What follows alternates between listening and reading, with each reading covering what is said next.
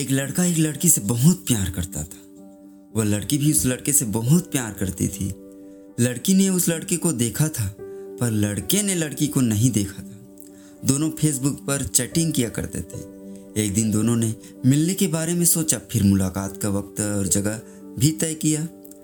लड़के ने पूछा, मैं तुम्हें पहचानूँगा कैसे? लड़की ने बोला, मैंने सफ़ेद ड्रेस पहनी होगी और मेरे हाथ में रेड रोज़ होगा। लड़का अगले दिन सुबह सुबह खुश होकर उस लड़की को मिलने गया।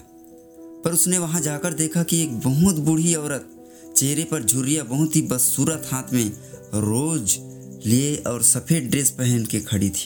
लड़का एक पल के लिए चौंक गया उस औरत को देखकर। पर दूसरे ही पल चल पड़ा और उस औरत के पास जाकर बोला आई लव यू मैं ही हूँ जिसने तुमसे मोहब्बत की। वह औरत बोली, मैं वो नहीं हूँ जिसने तुम्हें यहाँ बुलाया है। वह तो उस पेड़ के पीछे खड़ी है। लड़की लड़के के पास आई और बोली, मैं ये होती तो क्या तुम मुझसे प्यार करते?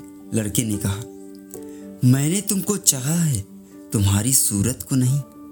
मैंने अपने ख्यालों में तुमको पाया है, तुम्हारी तस्वीर को नहीं। मेरी हर धड़कन, हर सांस पर तुम ही तुम बसी हो, तुम्हारा रूप नहीं।